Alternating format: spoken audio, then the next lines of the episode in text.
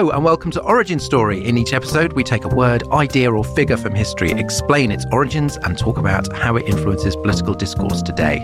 I'm Dorian Lynskey, author of 33 Revolutions Per Minute and The Ministry of Truth. And I am Ian Dunt. I am a heathen pagan who wrote How Westminster Works and Why It Doesn't, and I'm a columnist for the i newspaper. This week, we are talking about atheism. Ian, I think maybe we should start on a more personal note than normal. What is your story of belief or lack thereof? Uh, not good. So I, I, had a sort of. Uh, this sounds so insanely pompous and preposterous, but uh, when I was 13 years old, I sort of basically had like a complete existential collapse of like. And I think I wonder whether this is more common than we say. I know it sounds pretentious, but it is just what's happened. And I remember the sort of moment. I think as you sort of emerge out of childhood to sort of like try to look over the horizon, and the question is, you know, very quickly like what's the fucking point? You know, what what is the point of all this stuff? And then once you've got the sort of intellectual capacity to ask that question, I got very, very depressed, like quite alarmingly so, and ran straight into the arms of sort of evangelical Christianity, really, of these sort of, you know, these, they have these sort of summer camps, they wow. take you out, you do archery or whatever. And, and it's quite fun, right? You're meeting sort of girls for the first, you know, it's like a, a place that you want to be, but they make sure that they take you for these Archery walks. and girls are definitely the main appeals of organized religion. I can see they go very strong on that. Those guys knew exactly what they were doing. Yeah. Like, so they take you for these walks, and it's the whole, you know, Jesus loves you. It was very attractive, but most importantly, it just gives you a depository for all these early emotions right, of okay. what's the point. And that probably lasted for me for about two, three years, and quite strong stuff from me. I mean, I, you know, I can think back to stuff I said there, or thought, you know, that non-believers would go to. I really was, oh, it's pretty far out. no idea. And once that fell apart, and it eventually did fall apart, sort of all of it, I think, just went towards sort of like socialism and communism, you know, political, sort of really heavy left political campaigning. Right. And I think that was really just the same sort of existential depository that I had for religion. And now the place that I find myself is sort of like, I mean, I just think it's a, an absolute load of gibberish. I am quite militant against it and think it is a, okay. a force that damages people. But I hope, and over the course of this, we'll describe that I, I do at least recognize the elements of things socially that it does, which can be quite healthy. Okay. So I was like baptized Catholic. Three of my grandparents were Catholic, one was Jewish. So I was sort of exposed to some of the rituals of both of those when I was younger. And then broadly C of E. I think my dad, I now realize through doing this research, was probably a deist. someone who believes. Did he, did this, he not talk about that much in the kitchen? Well, he believes there's sort of something up there, but not a kind of, you know, interventionist, right. surveillance heavy God. And so my mum was very sort of, you know, very kind of loosely, yeah, she's sort of CV. My sister's more Christian than that. And I just didn't like, we had to go to church a lot and I just didn't like it and I didn't connect with it and I was very, very bored. A lot of people are bored in church, but I think mm. part of the reason I was bored was because I didn't really believe in it. Do you know what I mean? If you strip away the fact that you're actually addressing somebody or that these, these hymns are about something, you know, then it's simply the ritual, which I did not enjoy. And I went through a very kind of weird phase of about a year where I tried to convince myself I was a Wiccan. So when I went to university, I uh, read Camus, The Myth of Sisyphus classic sort of existentialist text, um, which I just reread, and it's really quite, you know, it's quite dense and abstract. I don't remember. It doesn't seem like the sort of book that would just kind of like knock your socks off. Mm. But then there's this one bit which I thought, oh, maybe this is what I connected with. Where he says, I don't know whether this world has a meaning that transcends it, but I know that I do not know that meaning and that it is impossible for me just now to know it. What can a meaning outside my condition mean to me? I can understand only in human terms. Mm-hmm. And so it was almost like a kind of, sort of pragmatic atheism. And we'll talk a little bit later about atheism versus agnosticism. But for me, I felt like there was no point. I know people think there's more humility in agnosticism, and atheism is sort of arrogantly, mm-hmm. you know, knowing that they're believing that there's no God. Mm. But I see no reason to almost like keep those options open? Yeah. Do I have to keep them open just to Christianity? Do I keep them open to Judaism, yeah. Islam, uh, Hinduism, mm. whatever? Like, how am I meant to keep an open mind about like possibly all of the religions and mm. even religions that people invent? Should I be open minded about Mormonism or, or whatever? So it doesn't make any sense to me. And in terms of how I live my life, like I might as well be an atheist. I might as well have that sort of certainty because uh, in many other political areas, I'm kind of like, you know, I'm even, oh, it's a bit more complicated than you sure. think, you know, and I quite like the fact that there's this sort of clarity. But, and we're going to, what we're going to do is we're going to do sort of a, a, sort of brief history of atheism. And then in the final bit, we're going to talk about the new atheism. We've read books by Richard Dawkins and Christopher Hitchens. We're going to discuss that. And I think that I found something quite sort of obnoxious and, and, and, and arrogant and hostile about that whole movement, which made me stop talking about atheism. I didn't really describe myself. It wasn't like a big thing for me. But But if you were asked, you would have used the word, right? It was just that it wasn't a sort of front facing. yeah, it wasn't just because I was just like I don't want to be associated mm-hmm. w- w- with that very sort of aggressive sort of stance. But then things happen, you know. The, it really clarified, and in fact, doing all this reading clarified like how much of a, an atheist I am. But the two things that happened recently was the attack on Salman Rushdie. Mm-hmm. Mm-hmm. And just reminding me of all my feelings about the about the Rushdie affair and about the idea that you know you inflict physical violence on someone for a book that has offended your religion, and how just such so clear cut that is for me. And then the other thing was Kate Forbes running for Mm-hmm. SNP leader, and how it was sort of like it was trying to present Christianity as almost this sort of minority group, and that we should be fair to her. And the argument seemed to be it's okay if she's leader because she can't do anything. she can't act on her beliefs because all of this stuff is is is established. She can't roll back abortion rights. Mm-hmm. She can't roll back gay rights. But it was like, but she'd like to. you know, so what is the It's idea? not irrelevant. No, so it's like so it's okay for her to have these very fundamentalist Christian beliefs because she can't do anything about them. and I was like, yeah, but if she could, like in another context, like this could be like a you know theocracy. These rights would be rolled back because that's what she believes. And I thought the idea that this was just like it's just a thing that she's into, and I felt no, I, I really, I, I, I deeply fundamentally oppose. You know, basically the, these fundamentalist Christian views on people's rights. Can I tell you a couple of sort of stories that sort of stick, stick in my head from my stuff? Is one of them was I remember being in uh, Portugal in Lisbon, and we went to go see this sort of cathedral, and we're at the back during the service. And this guy came in. He just looked like I mean, he was almost dressed in rags. I mean, he you know he looked he looked like well, I suppose like a refugee. I have no idea, but like very very poor and looked very lonely. And he was sat next to this sort of really quite well-to-do bourgeois-looking woman. And then at the end of the sort of ceremony, right in the Catholic thing, they have this bit where you hug the person next Yeah. to you. And they stood up and and they hugged. And I was quite affected by the hug. I sort of felt like there's nothing that humanists or atheists or whatever offer that give what that, that guy got a hug and a hug is not nothing like hmm. a hug means something hmm. in, in particular moments of your life that sense of community that it can offer and i remember feeling not jealous of it exactly but realizing that there's something that we have always failed on the other side to offer people to replace it with in the material world Yeah. the other was when my uncle died a few years ago. And I think you can become like the thing that I've just said. There's almost a kind of C of E privilege, right? When you live in this country, of religion just doesn't ask anything of you, right? It just it's, it's really easy to ignore when they come on. You know, when it's Justin Welby, you know, in the House of Lords talking about refugees. It's all quite nice. You know what I mean? You mostly agree with them. You could It's light a candle in a church if that was something that meant something to Yeah, a relative or whatever, right? Yeah, exactly. Yeah, Nice bits. And then, so my uncle died. This is the, you know, my Latin American family were living in America, and, and he was always an atheist all of his life, um, and had quite a big influence on me and on, on my mum. And the family had just sort of, um, you know, certain people around had just sort of basically pressurized his wife into saying, well, he should have a Catholic funeral, basically for a kind of shoddy Pascal's wager thing of like, well, if it's not true, it doesn't matter, but if it is Yeah, yeah. true, we get him into heaven, right?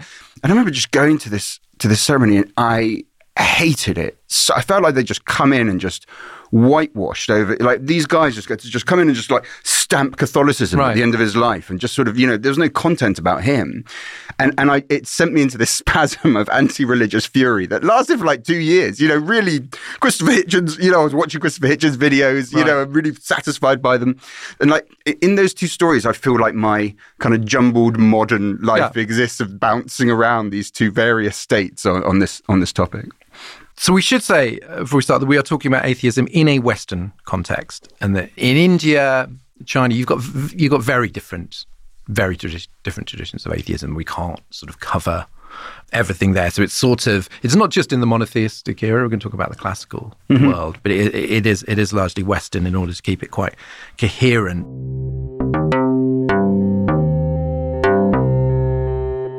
So uh, definition time. oh good I know you love this bit The OED. Good old, I love the OED. The OED would like to sponsor the podcast. We would like that very much.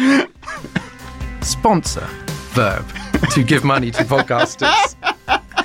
Uh, so it's from the it's from the French. Atheist, one who denies or disbelieves the existence of a god. First citation, 1571, in translation of Calvin. Uh, the atheists which say there is no God. Fairly blunt. Atheism, disbelief in or denial of the existence of God, also disregard of duty to God, godlessness, aka practical atheism.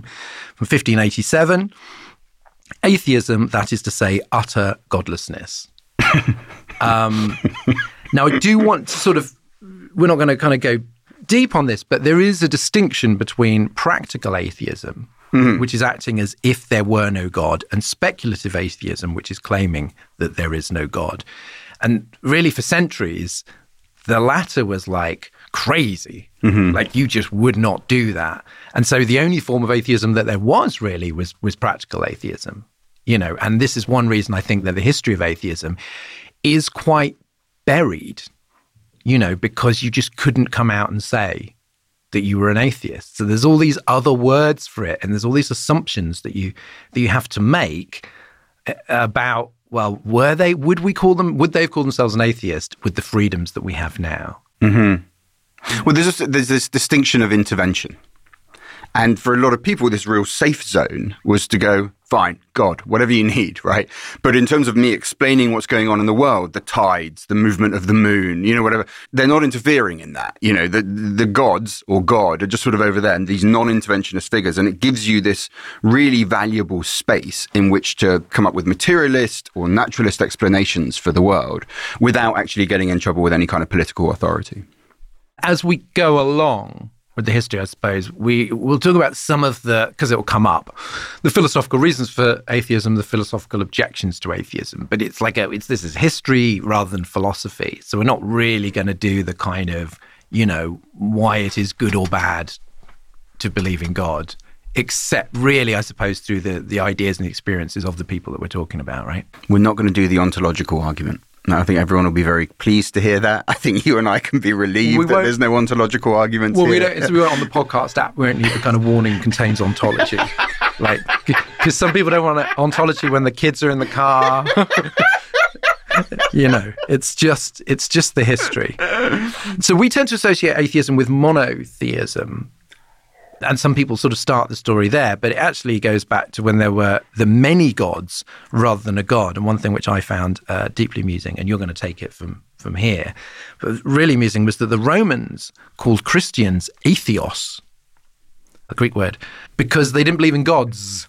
Mm-hmm, mm-hmm. Which is which is sort of really kind of mm-hmm. uh, uh, surprised me, but of course makes total sense in right, right, yeah, yeah. It has been around for as long we presume as humanity has been around. Certainly, we can say this, right? That it is as old and has the same intellectual heritage as monotheism. And actually, it sort of emerges around the same time. So, I think that monotheism probably, and this, this is seriously contested stuff, right. probably starts around 500 BC with the adoption of the sort of ancient Levantine warrior deity, uh, Now, that is our God now. Right. That's where that starts, you know, in Judaism and Christianity.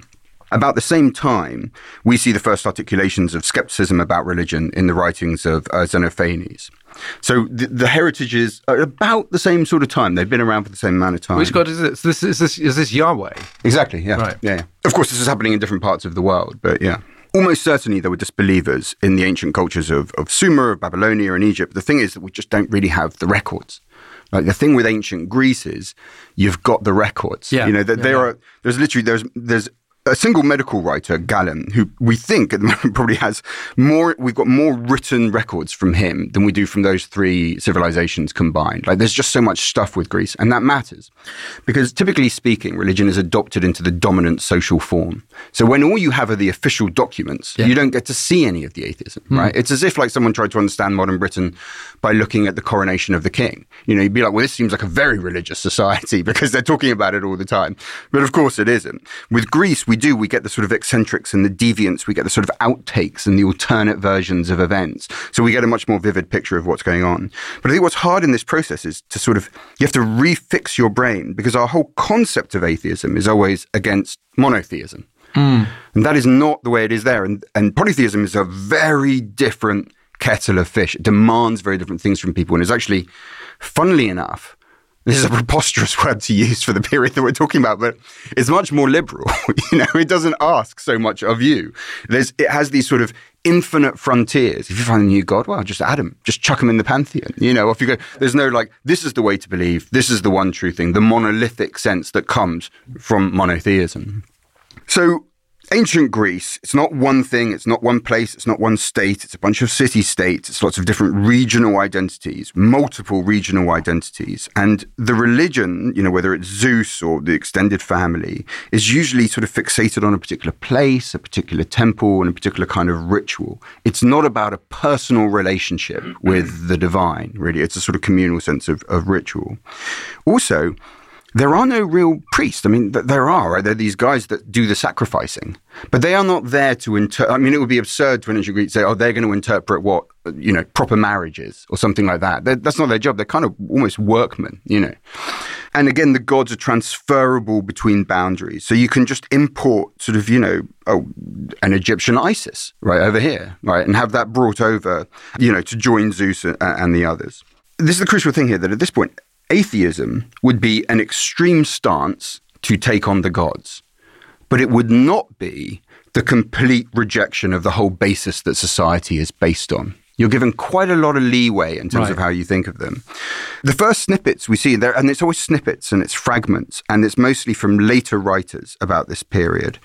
And we're talking about here the pre-Socratics. So these are, this is about the sixth and fifth century BC. This is some of the earliest writing on anything really that we have.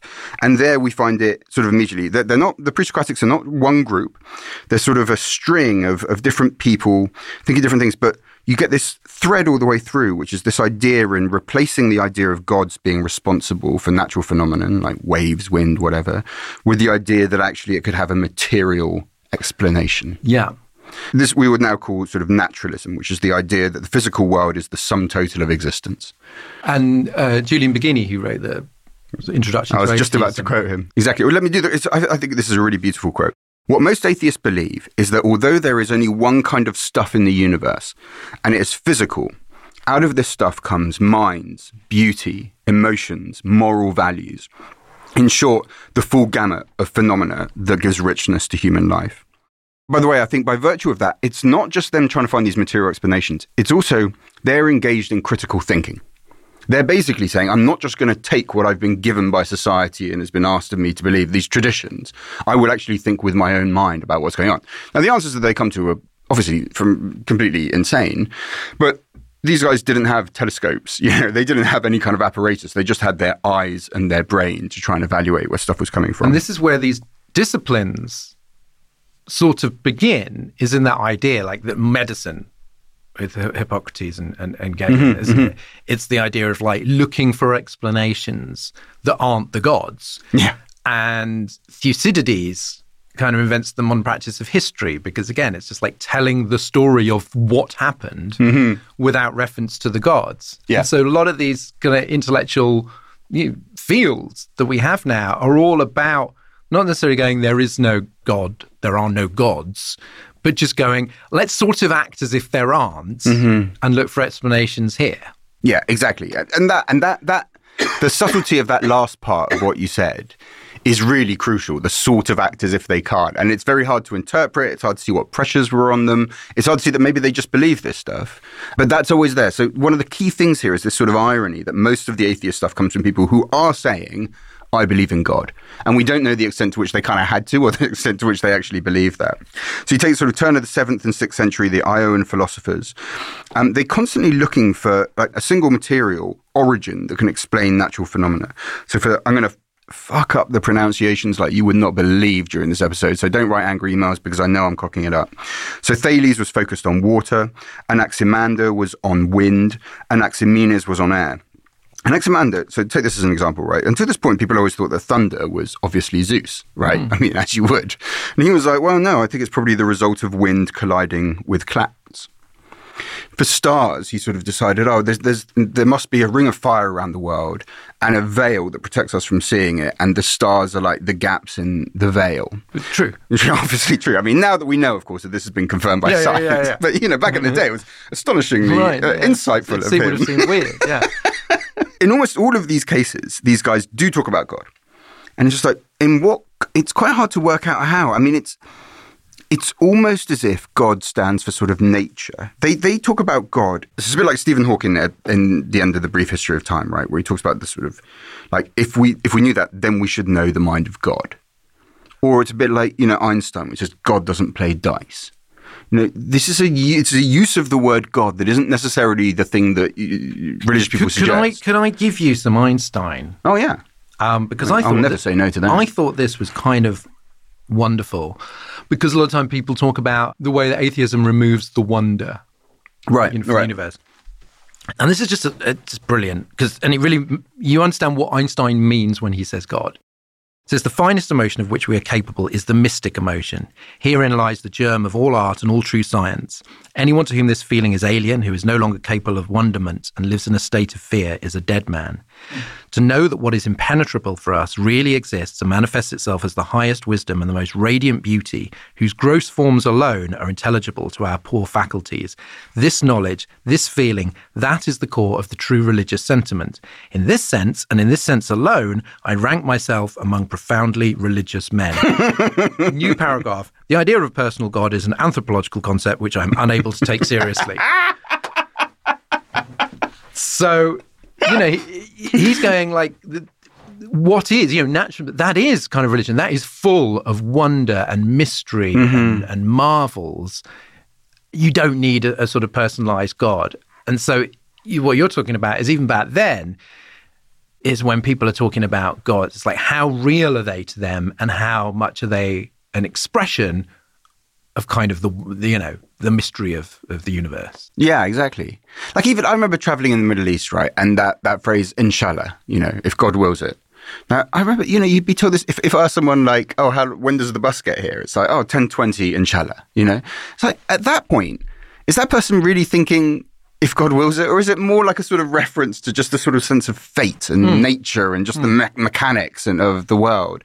I think there's this slippery sort of concept around the word God, especially when you go that far back, when you're talking about fragments from thousands of years ago, you know, that are mostly coming from later writers interpreting it.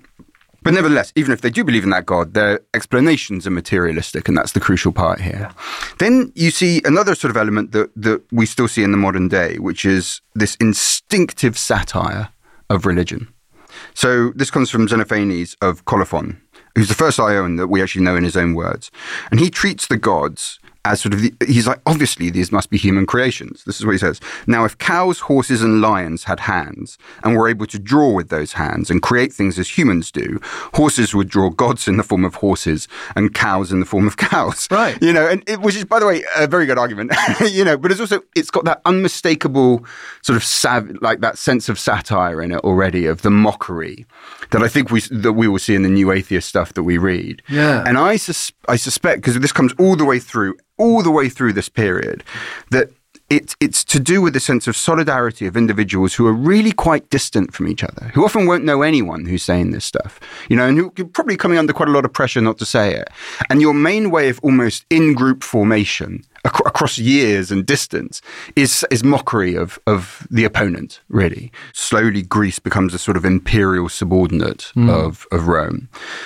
And Rome is different to Greece. It's not this cluster of sort of half connected city states.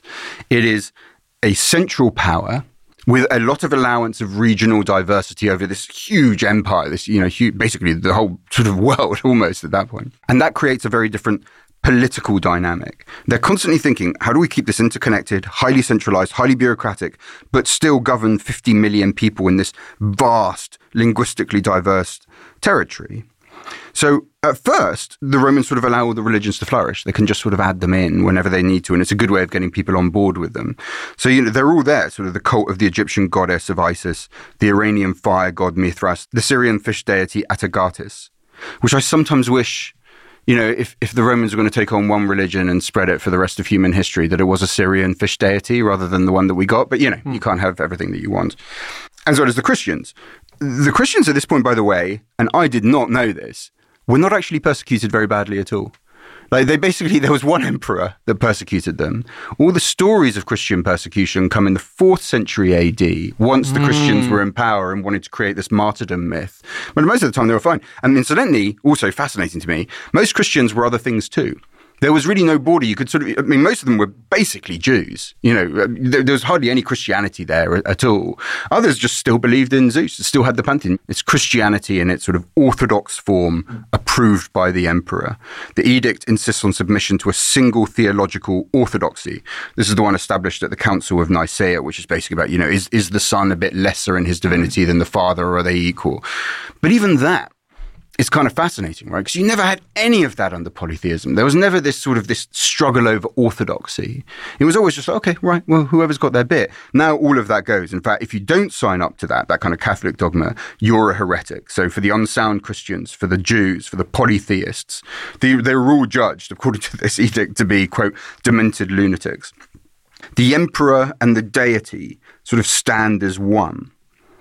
And what you get, and, and, by the way, once his, his grandson comes in, it just then goes even further. I mean, there's a crime even of remembering heretics. No one should recall to memory a Manichaean or a Donatist.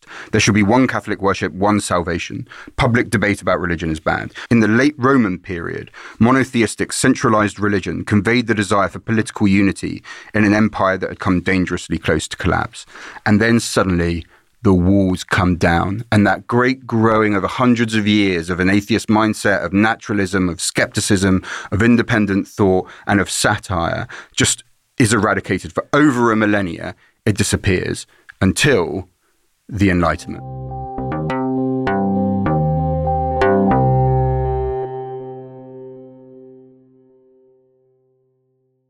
The 2024 general election will make history, not least because it's the first one a Prime Minister looks like he's actively trying to lose.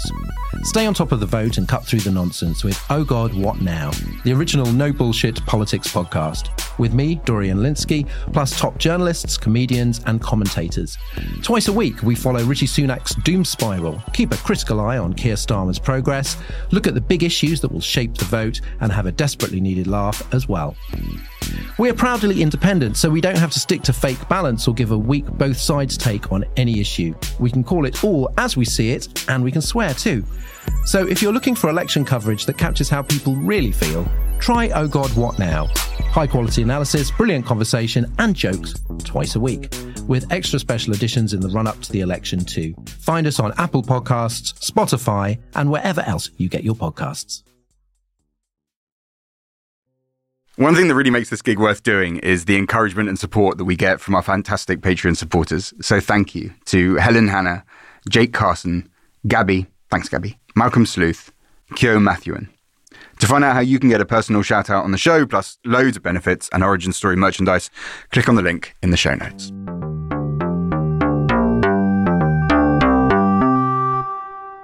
It's quite remarkable how long you have to wait for the first overt atheist text in the sort of Christian West. Mm-hmm. He's 1770. Fuck, yeah. Baron de Holbach's The System of Nature. Um, well, he makes these three basic arguments. Religion it offers the wrong basis for morality. Religion is unscientific, and religion underpins a corrupt social order and suppresses reform. So these are kind of fairly familiar uh, arguments now but he was quite sort of lonely. a bit, better, in, bit better in France. Says after a trip to England, he told Diderot that he'd met lots of deists, but no atheists, because an atheist and a scoundrel are almost synonymous terms. A deist, like I said earlier, they, they sort of they were like a stepping stone. They were like a foot in the door, I think, for right. atheists, which is that God had sort of kicked things off, but was not actively monitoring us and intervening in our in our lives. Mm-hmm. So God to a deist could mean lots of things. It was a very flexible and, and a safer space, basically.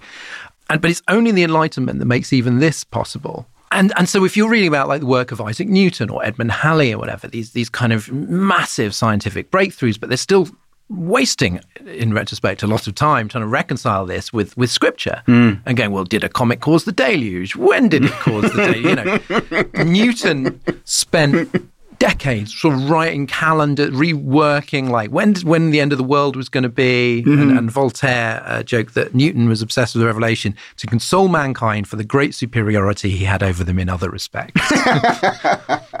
it's all bangers with Voltaire, isn't it? It's, it is. I mean, remorseless. You know, flawed. Have to flag that one up. But good quips.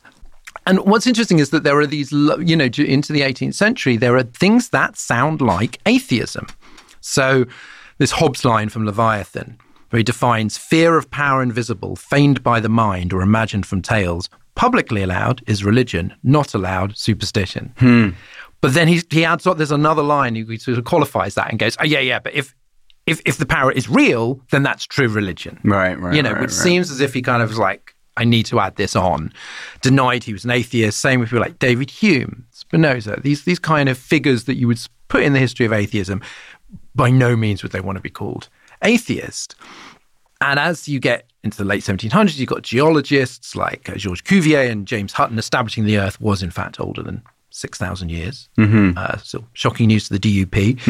you know, discovery of, you know, there were once these things called dinosaurs, much less pressure for scientists to kind of like look to the Bible for approval. And yet, this fierce opposition to atheism and this weird that David Berman in a history of atheism in Britain says that there is this kind of dual attitude, which is both that it's ridiculous and they couldn't possibly believe that, mm. but also they're they're a peril. Yeah, yeah. You know, they both they both yeah. they do and do not exist. So Edmund Burke wrote about the French Revolution, obviously famously conservative, because we all know that man is by his constitution a religious animal, that atheism is against not only our reason but our instincts, and that it cannot prevail long. Yes. So it's sort of going, well, we don't need to worry about it, but also watch out for them. Yeah. But also, and that idea of the, the, na- the, it's almost biological in us, you right. know, that idea of religion. And, and, therefore, if you're an atheist, you're, you're kind of an unnatural yeah. thing, right? The first edition of Encyclopedia Britannica, 1771, defi- trying to define atheism, mm-hmm. as many people, both ancient and modern, have pretended to atheism or have been reckoned atheists by the world. But it is justly questioned whether any man seriously adopted such a principle. Oh, wow. These pretensions, therefore, must be founded on pride or affectation. Wow, really letting us down there, Encyclopedia Britannica. They this, is, this is they've updated that entry. They, you should- surprise me. I should say, if you go into Britannica online now, it's not it's not that one. So you can understand why a lot of people preferred to be deists, and even then, that was quite risky. Mm-hmm. Um, you, of course, are a big fan of Thomas Paine. Uh, well, I think we're both quite big yeah, fans. the great Uh, propagandist of the of the American Revolution, who got into awful trouble in uh, in 1794 in France. He wrote *The Age of Reason*, which attacked both the Bible and the Church. Mm-hmm. Now you have here this amazingly impressive man. Yes. you know, hugely important in the American Revolution, founded the first ever anti-slavery group in America. Really early on, realized, and this is a theme we're going to pick up later, the French Revolution had spawned a sort of cruel pseudo religion. He says the intolerant spirit of church persecutions had transferred itself into politics. The tribunal styled revolutionary supplied the place of an inquisition and the guillotine of the stake. That's beautiful. I mean, like, but from him of all people, I know, right? Like, you know, they're through it all. Like, a really mm. admirable figure. And yet, as a result of this, banned from Britain, his books were burned. In America, there was an assassination attempt. Hmm. He died poor and discredited. his allies had all turned against Yeah, him. his reputation hmm. was tanked for like decades. Even Theodore Roosevelt, like a century later, calls him a filthy little atheist. Wow. And yet, many of the founding fathers were also deists Thomas Jefferson, John Adams, Benjamin Franklin. And this is an amazing sort of Orwell like line from John Adams to Jefferson when Britain repealed a statute, which had been on the books for over a century, against denying the Holy Trinity. And the statute, funnily enough, did not outlaw atheism because, again, they just didn't like, no one's an atheist. Right. It outlawed sort of various heretical Heretical Christian beliefs. Christian beliefs. Right, right, So yeah, yeah. Isaac Newton denied the Holy Trinity, but he kept it secret because Huh. it was out, out, you know. I had no idea. Yeah. Right. Isaac Newton's religious beliefs are wild. So John Adams writes, suggests that miracles or prophecies might frighten us out of our wits, might scare us to death, might induce us to lie, to say that we believe that two and two make five, but we should not believe it. We should know the contrary. Oh, yes, that is very Orwellian. Yeah. Right. So it's this amazing moment in this great book, Free Thinkers. Susan Jacoby argues that actually a secular constitution, as we will see, was probably only possible in a brief window of time because the backlash against the French Revolution mm. coincided with a rise of religious conservatism, and that we would not have had America would not have had the constitution it has probably like 10, 20 years That's later. unbelievably interesting. yeah, it's mm. like, oh, thank you. Hmm. Um, but then also the French Revolution wouldn't have happened without the American one. But whatever, no, it's it's it's interesting. Yeah. And in Britain, we should have a word for basically the first celebrity atheist in Britain. Uh, was Percy Bysshe Shelley, mm-hmm. Mm-hmm. booted out of Oxford University in 1811 for publishing a pamphlet called "The Necessity of Atheism." Hmm. Followed this with a refutation of deism. So he was like, not, he was kind of abandoning the safe space and going, nope, nope, nope, nope, I'm definitely an atheist. Now, weirdly, he was a deist. And this is, I think, interesting, like what persecution creates atheists. So, I mean, this is an odd case of persecution. Nonetheless, he was basically a deist until he tried to marry uh, Harriet Grove, who was his cousin. Her family blocked this, not because she was his cousin, that was fine, but because he was a deist. And he was so angry about this, he, he became, he turned against Christianity more aggressively because he was sort of turning against his that part of his family. Hmm. And that sort of made him an atheist. And this keeps happening. So the publisher, Richard Carlile, who launched atheism as a coherent movement, he became an atheist really because he was jailed for blasphemy for publishing The Age of Reason, the mm-hmm. Thomas Paine book. Mm-hmm. Same story with George Jacob Holyoake, who popularized the word secularist later. He was jailed for blasphemy, became more of an unbeliever. Now, in America, the euphemism that I like, and I think it's one that I still really like, is freethinker. Where you could be deist, you could be an atheist, you could be something a little, you know, you, you sort of need to spell it out. But they were hugely important to uh, the Seneca Falls Declaration, Uh-huh. which launches sort of American feminism. Okay, how, how so? Well, the, the people who, the early feminists were largely free thinkers. A lot of the key abolitionists were Oh, free wow. thinkers. Of course, you had Christian abolitionists as well and Christian feminists, but freethinkers played a, a huge role in this. And there's a lot of argument about whether Abraham Lincoln was kind of a freethinker. He was a skeptic. He never joined a church. He was a big fan of the Age of Reason, uh, which sounds like I'm promoting the Age of Reason now, but it does keep coming up. I mean, it's not a bad thing to promote. But then there was this effort to make America more Christian and almost to rewrite history and to rewrite Lincoln. So the key figure here is the Treasury Secretary, Salmon P. Chase, which is an amazing, amazing name. And he's probably the person who added God to the Gettysburg Address and the Emancipation Declaration. Oh wow! The, the, in early drafts, Lincoln's drafts, there's no God. Huh. He adds God. He's definitely the guy who puts in God we trust on American money. Huh. Then Lincoln dies, and his early biographers, who are Christians, basically zhuzh up his faith. Oh, So wow. anytime he mentions God, they go, well, this shows he was Christian. But he was more in this kind of loose, free thinking tradition. And the guy, I mean, just an amazing person who I did not know much about, but it was the the quintessential free thinker was Robert Greene Ingersoll. Do you know this guy? The name rings a bell. Right. So he was known as the Great Agnostic. He'd been a colonel in the Civil War, abolitionist, very popular speaker across the country. People would sort of get in their horse and cart and mm-hmm. travel to hear him speak. And he's this sort of large, friendly, soft-looking man, like a looks like a like a big baby, like a big happy baby. And also because free thinkers were associated with like promiscuity and maybe polygamy and all that. Mm-hmm. He he was morally spotless, happily married. Even his opponents liked him. Mm-hmm.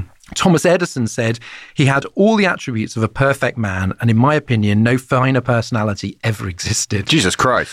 which is high praise. Yes. And Ingersoll was actually the man finally responsible for rehabilitating Thomas Paine's reputation. And so he he was a very kind of like non-threatening figure, Right. but also he came up with these zingers. So that if a man would follow today the teachings of the Old Testament, he would be a criminal. If he would follow strictly the teachings of the New, he would be insane. Which is pretty harsh, and yet somehow he kind of he gets away with it. Mm-hmm. Whereas if you were a feminist atheist, no good at all. So there's a key Jewish freethinker, Ernestine L. Rose, abolitionist suffragist from Poland originally. Um, and one newspaper said of her, We know of no object more deserving of contempt, loathing, and abhorrence than a female atheist. We hold the vilest strumpet from the stews to be by comparison respectable.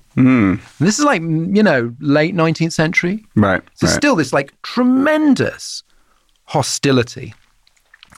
Well, especially, I guess, when combined with existing racism, existing sexism, it's just going to unleash in a very if you're toxic. Jewish, you know, Right, all these right. other things. And then, of course, the, the thing that it really becomes combined with, and this sort of this keeps coming up in these these episodes, is uh, the Red Scare, anti-communism. Huh.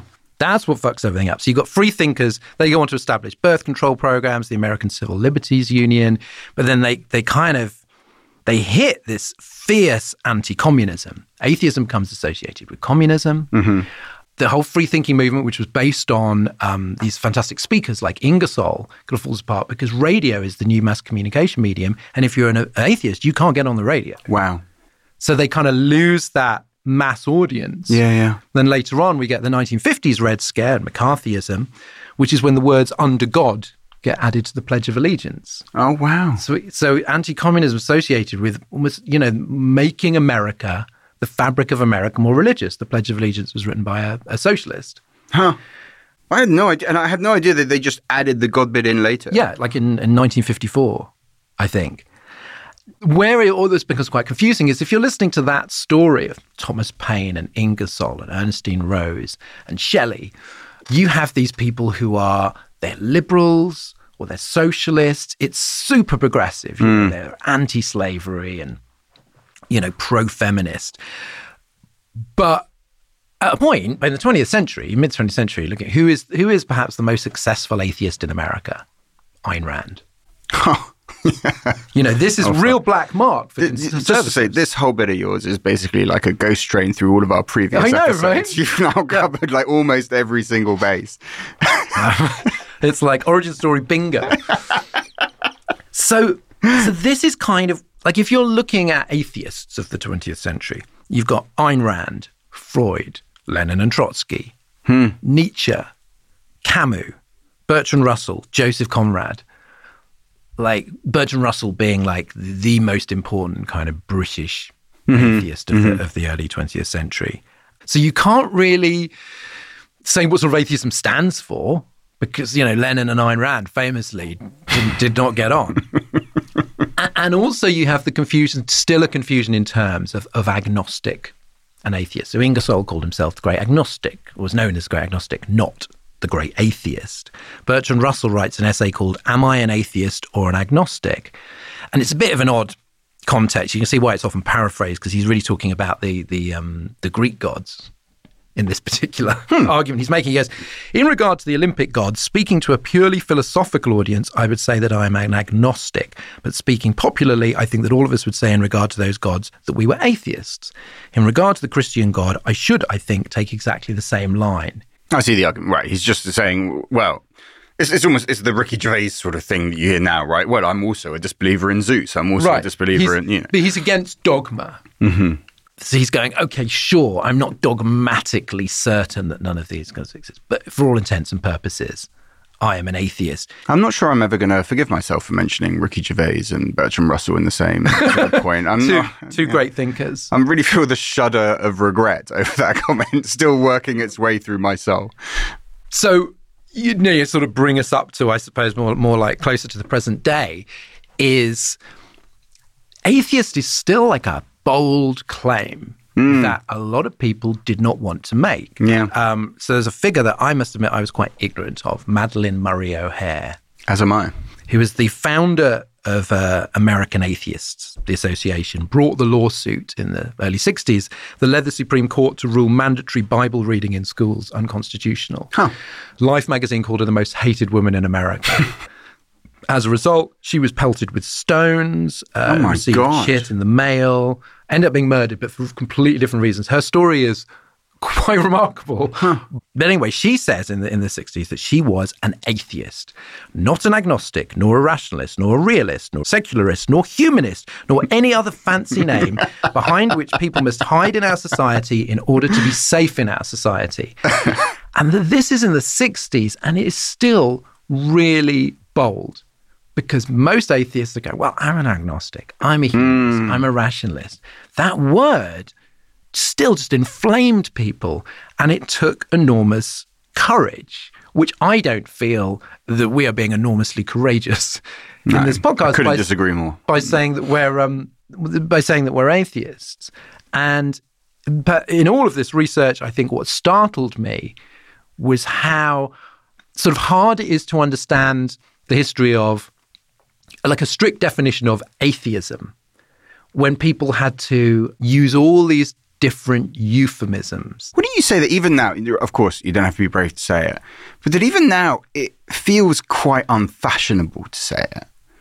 You know, like for the people who do not just quite evidently do not believe and you know not religious people. It's still it's still just a bit of an which i think probably comes down to what we're going to talk about in the new atheist yeah. but there's still just a bit of a don't quite want to go there with the word. The word doesn't have associations. People clearly don't feel like i really want to associate with that word unless they're pretty hardcore on these issues. well in um in polls of american voters you know people would say they were far more likely to vote for a Jewish president, a president of, hmm. of any other, you know, any race, a gay president than an atheist. Right, right. You know, even though you look back at the founding fathers and they're probably less, you know, the less firm religious believers than any president that we've had in, in you know, I don't know, since whatever, in the, in the last many decades. This whole story so far makes it quite hard to believe in the inevitability of human progress, doesn't it? I mean, you sort of get there, but, you know, when you start the story with, well, it took us like 1,500 years to get back to the position that we're in in 300 AD. Right. It's quite a humbling experience.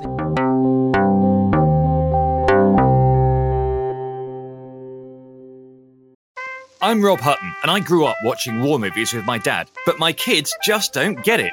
So I had to find someone to watch them with me. And that's me, Duncan Weldon, and I do get it. So I was only too happy to join Rob and guests such as Al Murray, Helen Lewis, and Sathnam Sanghera as we rewatch the greatest war movies of all time. So join us on War Movie Theatre to talk about classics from Where Eagles Dare to Zulu to The Sound of Music. That's War Movie Theatre, wherever you get your podcasts.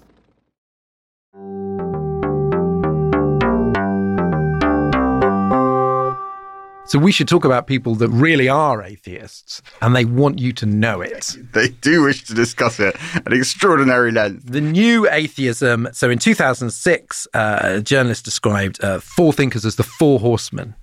Uh, of New Atheism, Richard Dawkins, Christopher Hitchens, Sam Harris, and Daniel Dennett, all of whom had huge and indeed multiple bestsellers. and you've read, we decided to divvy them up. Mm. I have read uh, God is Not Great by Christopher Hitchens.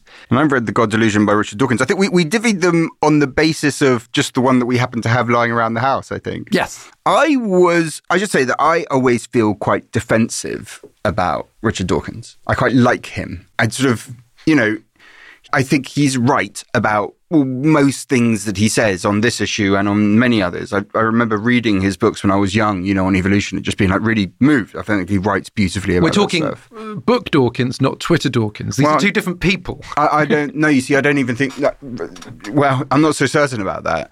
Like, I, I, really like him. And I think he's just one of those persons okay. that, you know, they just shouldn't be on Twitter because they don't realize what, how it's going to be received there. And it's not good. But he's just got a jumbled up kind of individual mind. And I feel innately defensive towards him. The God Delusion is a terrible book. Really? I really disliked the book. I found myself disliking him quite a lot as I was reading it. Why? And I wasn't expecting it. I wasn't expecting it. Let me frame why I think it's, it's, it's such a bad book by virtue of his of addressing the, the one unfair criticism of him in that book. Okay. And it's the fundamentalist atheist thing. Oh, right. Oh, he's a fund, he's a militant, he's a fundamentalist, he's just as bad as the people on the other side. And this is just utter utter nonsense. And he, I mean, he does a very good job of explaining why it is nonsense. Where he says, you know, fundamentalists know they are right because they've read a the truth in a holy book. By contrast, what I as a scientist believe, I believe not because of reading a holy book, but because I have studied the evidence. Now that is a correct thing. And it is important for us to always, you know, it's just like, no, this is, that is a completely false equivalence that you've just drawn up here. Like someone who is coming things through evidence and reason hmm. is in a different category to someone who's just believing something by faith because it happens to be in a book. Right? Yeah. I mean, and, and so to, to equate him with him, I just think is so, is, is so just grossly unfair. And this is a very old argument. It was like Shelley made yes. the, the empiricist argument, which is like there is no evidence. Bertrand Russell went was asked, "What if you died and you you end up going to heaven and confronted with God?" Mm-hmm. Who, who said, "Why didn't you believe in me?" And he was like, "Well, you didn't give us enough evidence." because "If you wanted us to believe, you should have just given us more." Dawkins is um his you know his his address of that agnostic point I think is really strong, right? It's just like what matters is not whether God is disprovable because he isn't, hmm. but whether his existence is probable. That is the question. And that just goes to the heart of all of that stuff. The agnosticism, if the agnosticism is, could this conceivably be true? Then almost everything, you know, everyone's agnostic on everything. So that part is right. Where the criticisms of him as a fundamentalist, I think, are right, is that he's he's not really motivated by trying to convince anyone of anything. He has a really simplistic notion, I think, of the harm that religion does. Okay, so let me put it this way: the point where Christianity sort of took over the Roman Empire, there were suddenly holy wars, you know, over these differences in Christianity mm-hmm. very, very quickly. And th- those had not existed before. No one went to war for Zeus. I mean, they said Zeus is on our side, but they didn't go to war in Zeus's name. So it is clearly true that religious conflict is a thing that exists, hmm. irrespective of other conflicts. But also, there were wars before Christianity. you know, bad shit happened before, well, religion and certainly Christianity. But reading some of the bits in the God religion, just, it's, it's honestly not very clear whether he believes that. I mean, he says he sort of says. I mean, he does a, a couple of points. He sort of acknowledges it, but he doesn't seem to acknowledge it in his argument themselves. He says, "Imagine a world with no religion. Imagine no suicide bombers, no 9/11, no 7/7, no crusades, Is this his version of Imagine? yeah, he does mention the. To be fair, Right, I, I actually sure. took that bit out where he says, along with John Lennon. Yeah, no, I'm just trying to imagine the singing it now. The singing, right? Yeah, that's great. So him in a what a white suit by a piano Imagine there's no suicide bombers.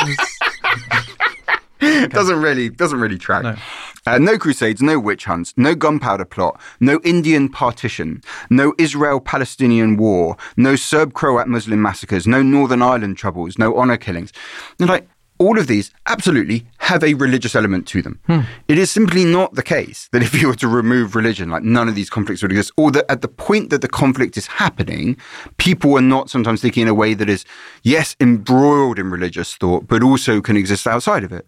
He doesn't really have an explanation, for instance, for like Yeah. take the the killing of the kulaks, right, in, in the Soviet Union. This just has no religious dimension at all, right? But it, there's no real explanation for why that would be taking place. He talks a lot about suicide bomb. I mean, you know, this is coming out in that kind of that post September. This is sort of the problem with this whole movement is that it comes out in this sort of war on terror context and therefore gets tied up with a particular animus against um, against Islam. And perhaps why it's dated, I think, so badly because now I think people see it and they see Islamophobia. Now, obviously, there's you know it, this is a whole debate I'm not going to go into, but I mean this this it totally defines the context of all this. It really does, and it actually makes some of it quite hard to read because I, I think what what what happens here is a sort of where is the where is your assessment of the power dynamic in your head?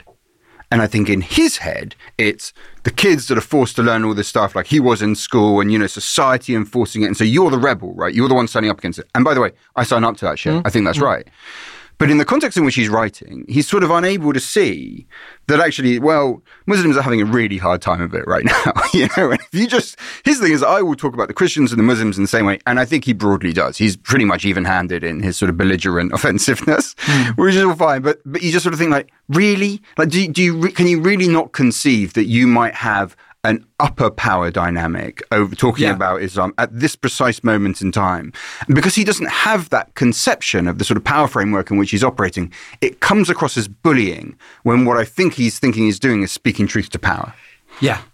His biggest failure, I would I would say, is this: is that he has this beautiful, beautiful story about the difference sort of between science and religion.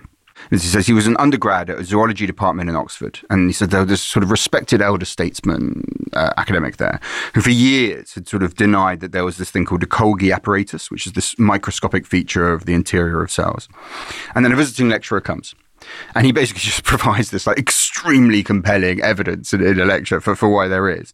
And he says that, you know, the academic walked to the front and said, My dear fellow, I wish to thank you. I've been wrong all of these 15 years. And Dawkins says, like, the memory of the incident still hmm. brings a lump to my throat. And it's just the most beautiful idea of what science is and what reason, you know, that you'll be prepared to change your mind. That is sort of, it's, it's Karl Popper stuff of like being, opening yourself up to refutation. You know, it's the John Stuart Mill thing. Make yourself vulnerable to the strongest version of the argument against you. But he never, ever does that. In fact, the, the laziness of it, he's great on arguments for design, all the evolution stuff. Hmm. He's obviously he's just absolutely spot on on it. I mean, he deals with Thomas Aquinas' proofs in three pages, okay, by basically saying that just looks like nonsense to me. You're like, I don't believe in Thomas Aquinas' proofs, but these are a core component of Western philosophy. You could give it a bit more time. Spends pages after pages going through the Bible and going through the comments of televangelists in the US and this and that. And Right. like, come on. Hitchens does the same thing. Ah. It's like there's bits. I mean, there's some good bits and there's some some bad bits in the book. But like he literally goes through like I think you know the story of Moses, and goes, well, this is very unlikely because it says that he lived to like 120. And I go, we're meant to believe that. And so of course it's incredibly easy to go through the Bible, going, didn't happen Yeah.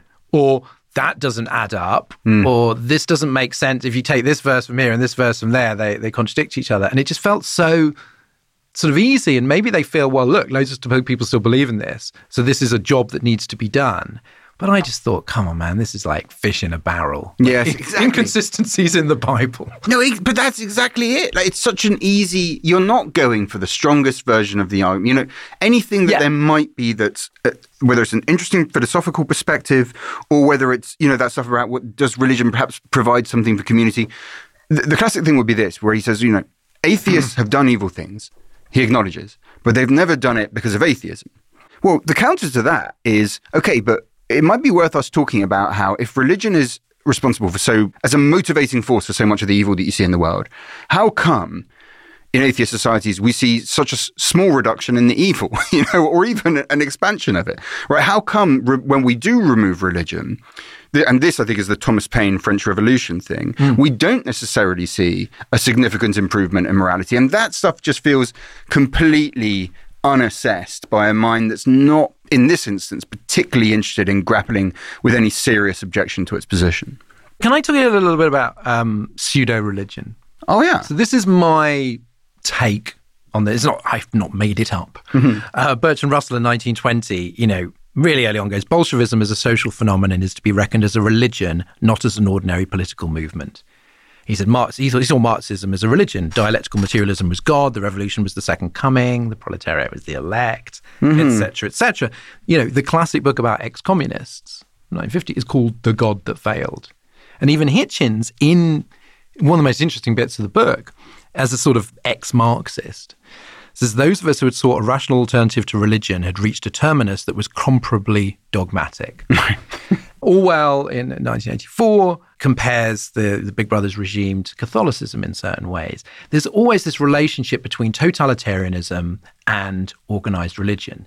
But of course, in doing that comparison, you have to acknowledge that the totalitarianism happens without organized religion, that there mm-hmm. is this sort of this commonality with the elect and evildoers and this sort of mm. narrative of apocalyptic narrative really of cleansing and renewal yeah, the rebirth. through violence. Yeah, You know, yeah. so fascism has this religious thing. Marxism and Stalinism, and they're not the same thing, but they, they have those those narratives. Conspiracy theories are pseudo religious as well, in many ways. Anyway, 1976, Albania and Cuba both become official atheist states. Mm-hmm. And then they're just like mirror image theocracies with the persecutions and the heresy hunts and all Right, that, right, you know. right. Um, and actually, that doesn't really last that long. So, dogma seems to me the problem that, that, that these things are speaking to similar human needs. I'm not saying religion is akin to fascism or Stalinism. I'm saying that if you take away God, you have a lot of the worst bits of religion just manifest themselves in different ways. And Yeah, this is why I yeah. find the most persuasive, you know, argument for atheism is is the free thinking one. It's like you cannot just replace it with another narrative and a set of rules. Which is basically what I did when I was, you know, a teenager. So I think of, I, I can Right. go quite easily from Christianity to Marxism because there's that sort of emotional satisfaction there. And if that's the place you're at, if that's what you're going for, then you will just end up replicating the problems. I know that you, I mean, you were once considering writing a book about Hitchens. So I think you're, you're quite the fan and I'm mm, super, in, mm. it doesn't sound like you had a wonderful time reading the book. I'm interested by him. I think of him here as like intellectual Begbie. like you know, he's gonna fucking weigh it. You know, he's gonna lose his shit. And when he's attacking someone you don't like, you're just like, you know, sort of go for it. And then when he's not, you know, he's attacking someone else, just like, what can you do, man? That's, that's just what he's like. It's, that's Begbie. so he's sort of incredibly needlessly rude. Mm-hmm. Okay, he calls religion evil nonsense and humanity's oldest enemy and so on, much like Dawkins there. Yeah, yeah. Then he's constantly calling people who believe in God pathetic, infantile, laughable, lunatic. Even as like, has a needless go at the movie It's a Wonderful Life.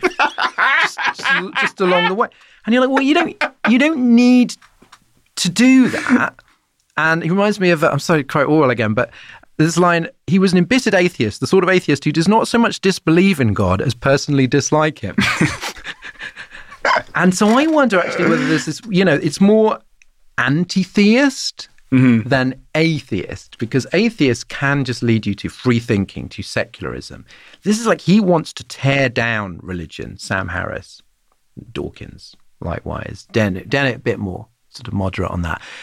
And in order to do that, you just have to point out the most pernicious and irrational things. It's when I became an atheist at first. You know, it's, it's, it's the Spanish Inquisition. Yeah, yeah. You know, the Crusades, these like horrendous things done in, in the name of religion. So it's sort of, it's not hard to make that argument. Where I think he he falls down is he just has no sympathy for the emotional potency of mm. religion at all. He basically sees it as failed science. He says religion was the world's first and worst attempt to make sense of reality. It was the best the species could do at the time when we had no concept of physics, chemistry, biology, or medicine. So he says it's basically equivalent to alchemy or astrology. It was just like, well, it was a, you needed something, but now we have science and everything, and now we don't need that mm-hmm, anymore. Mm-hmm. And yet he does acknowledge, but does doesn't seem to take seriously, you know, the obs- Freud's observation. Freud was, couldn't believe in religion because he says it's too obviously derived from our fear of death. Obviously, I think David Baddiel makes this point in his new book, which I haven't read yet. You know that it, you can't really believe in it because it satisfies a need too too obviously. Right. It's obviously wishful thinking. You know that um, Larkin line, which is that vast moth-eaten musical brocade created to pretend we never die. It's just, it's just gorgeous. um, that is that is a better line than you will find in most books about atheism. Um, but like, it is a legitimate fear. Death is awful, and so you know to just go like, oh well, this is just a sort of bullshit consolation. Mm-hmm.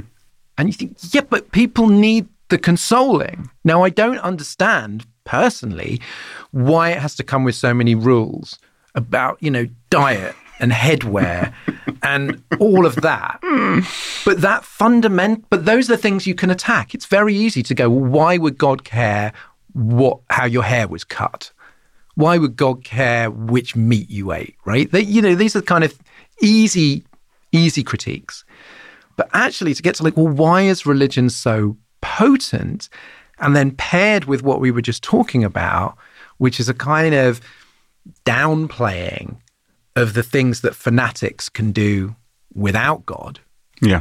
It doesn't feel like you're wrestling. Like I think the best atheist and agnostic writing in the past feels like you're really struggling with something. Whereas these guys feel almost like they've arrived when a lot of the key battles have been fought. And they're just making the most the most obvious points in a pretty obnoxious way. What is fascinating to me is, you know, there's always that question of who are you writing for, right? Anytime that anyone mm, sits mm. down to write something, you say, who are you writing for? Yeah. And it's addressed, I, I suspect with both of these books, but certainly with the Dawkins one, it's addressed as if it's writing to, you know, convince people, but is in fact aimed at people who already agree which is where you get this language. I mean, the, the stuff that was satire that was required, you know, in, in yeah. the Greek period, and I get it, and I still get it now. I understand why we want to use that language, and if we want to really yeah. do damage to religion, and I do, it, you have to be able to a speak to religious people and b understand what it is that it is offering. And if you don't have that, you can't get rid of it. I, I, I remain of the sort of feeling that we don't talk about it, but every day around this world, it is incalculable the amount of damage that is done to people on a daily basis by religion, whether it's about you can't marry this person, you can't become this thing, you can't go there. Just this restriction on the human potential for self flourishing and for self discovery that religion which It's very easy to not spot if you're living in London, if you're living in England, if you're living in the UK. But if you're, you, you don't even have to go very far away. You can be in the US, but certainly across whole swathes of this world, people are absolutely smothered by that. And if, if we do want to do something about it, you do have to understand what it is offering to people, and you do have to be able to talk to them in a way that isn't just about making yourself feel better. And I certainly didn't feel that I saw any of that with these books. Well, funnily enough, for balance, I read um, a book which is perhaps even more obnoxious. Uh, in the opposite direction, John Gray's Seven Types of Atheism, Oh, in which he strawmans atheism seven times. and it's just so snide. He was talking about new atheism. He says, contains little that is novel or interesting. After the first chapter, I will not refer to it again. it is mostly a media phenomenon and best appreciated as a type of entertainment. Right. So he lands some good blows. He says, you know, they attack religion as if it was no more than an obsolete scientific theory. The problem with uh, with John Gray is he hates, he thinks everything is a pseudo religion. He doesn't like the Enlightenment, you know. So he says it's all just monotheism by other means.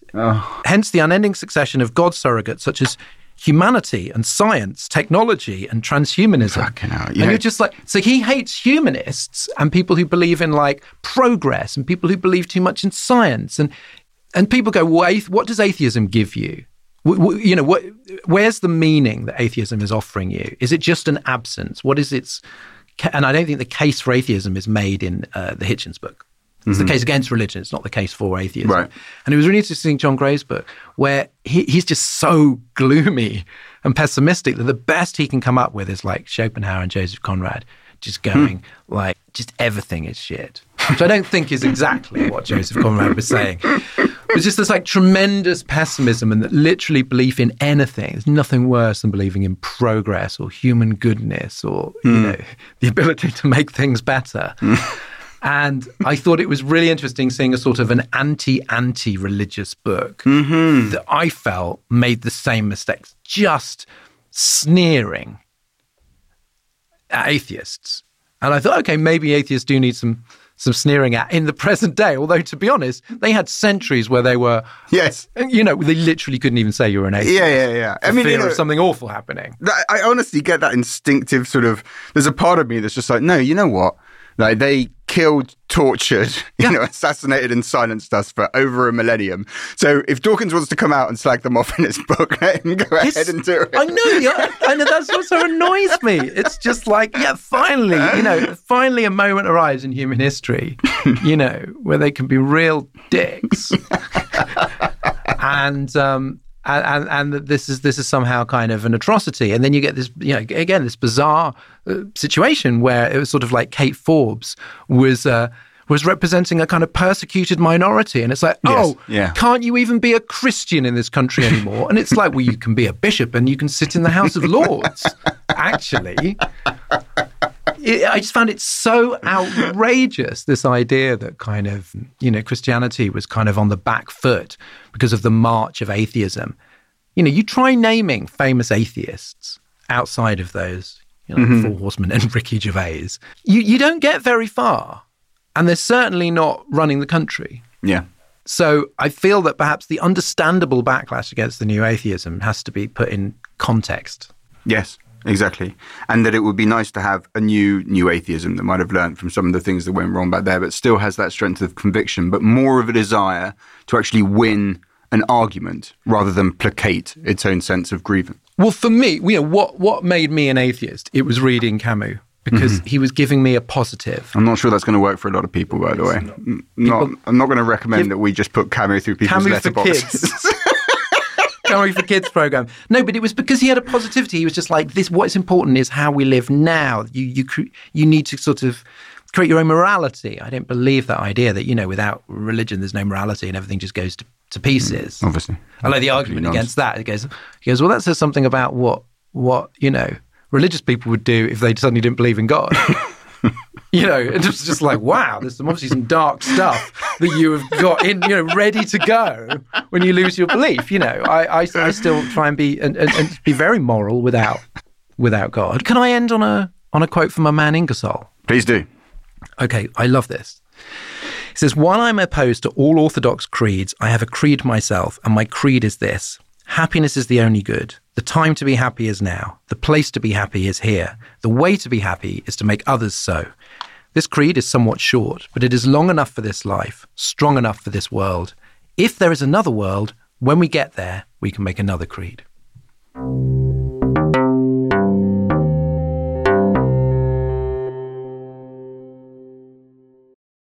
Before we go, I want to say thank you to more of our Patreon subscribers and give a shout out to the following legends Kiara Minute, Caroline Herring, Alex Dennis, Jonathan Besant, and Jane Roberts. We could not make the series without your support, so thank you. To find out how you can get a shout out on the show, plus bonus episodes, origin story merchandise, and other benefits, click on the link in the show notes.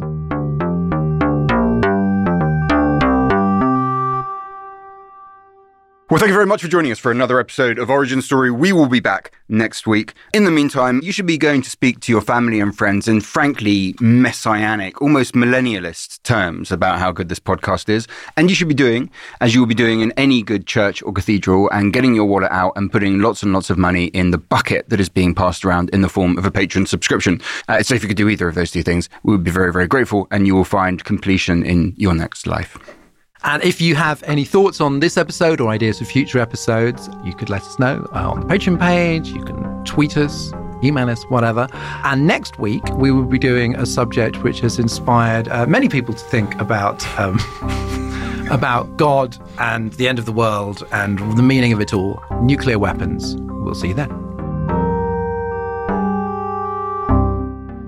Origin Story was written and presented by Dorian Lynskey and Ian Dunt, with music and audio production by me, Jade Bailey. The producer was Liam Tate, and the lead producer was Anne Marie Luff. The group editor was Andrew Harrison, with art direction by James Parrott and Misha Welsh. Origin Story is a Podmasters production.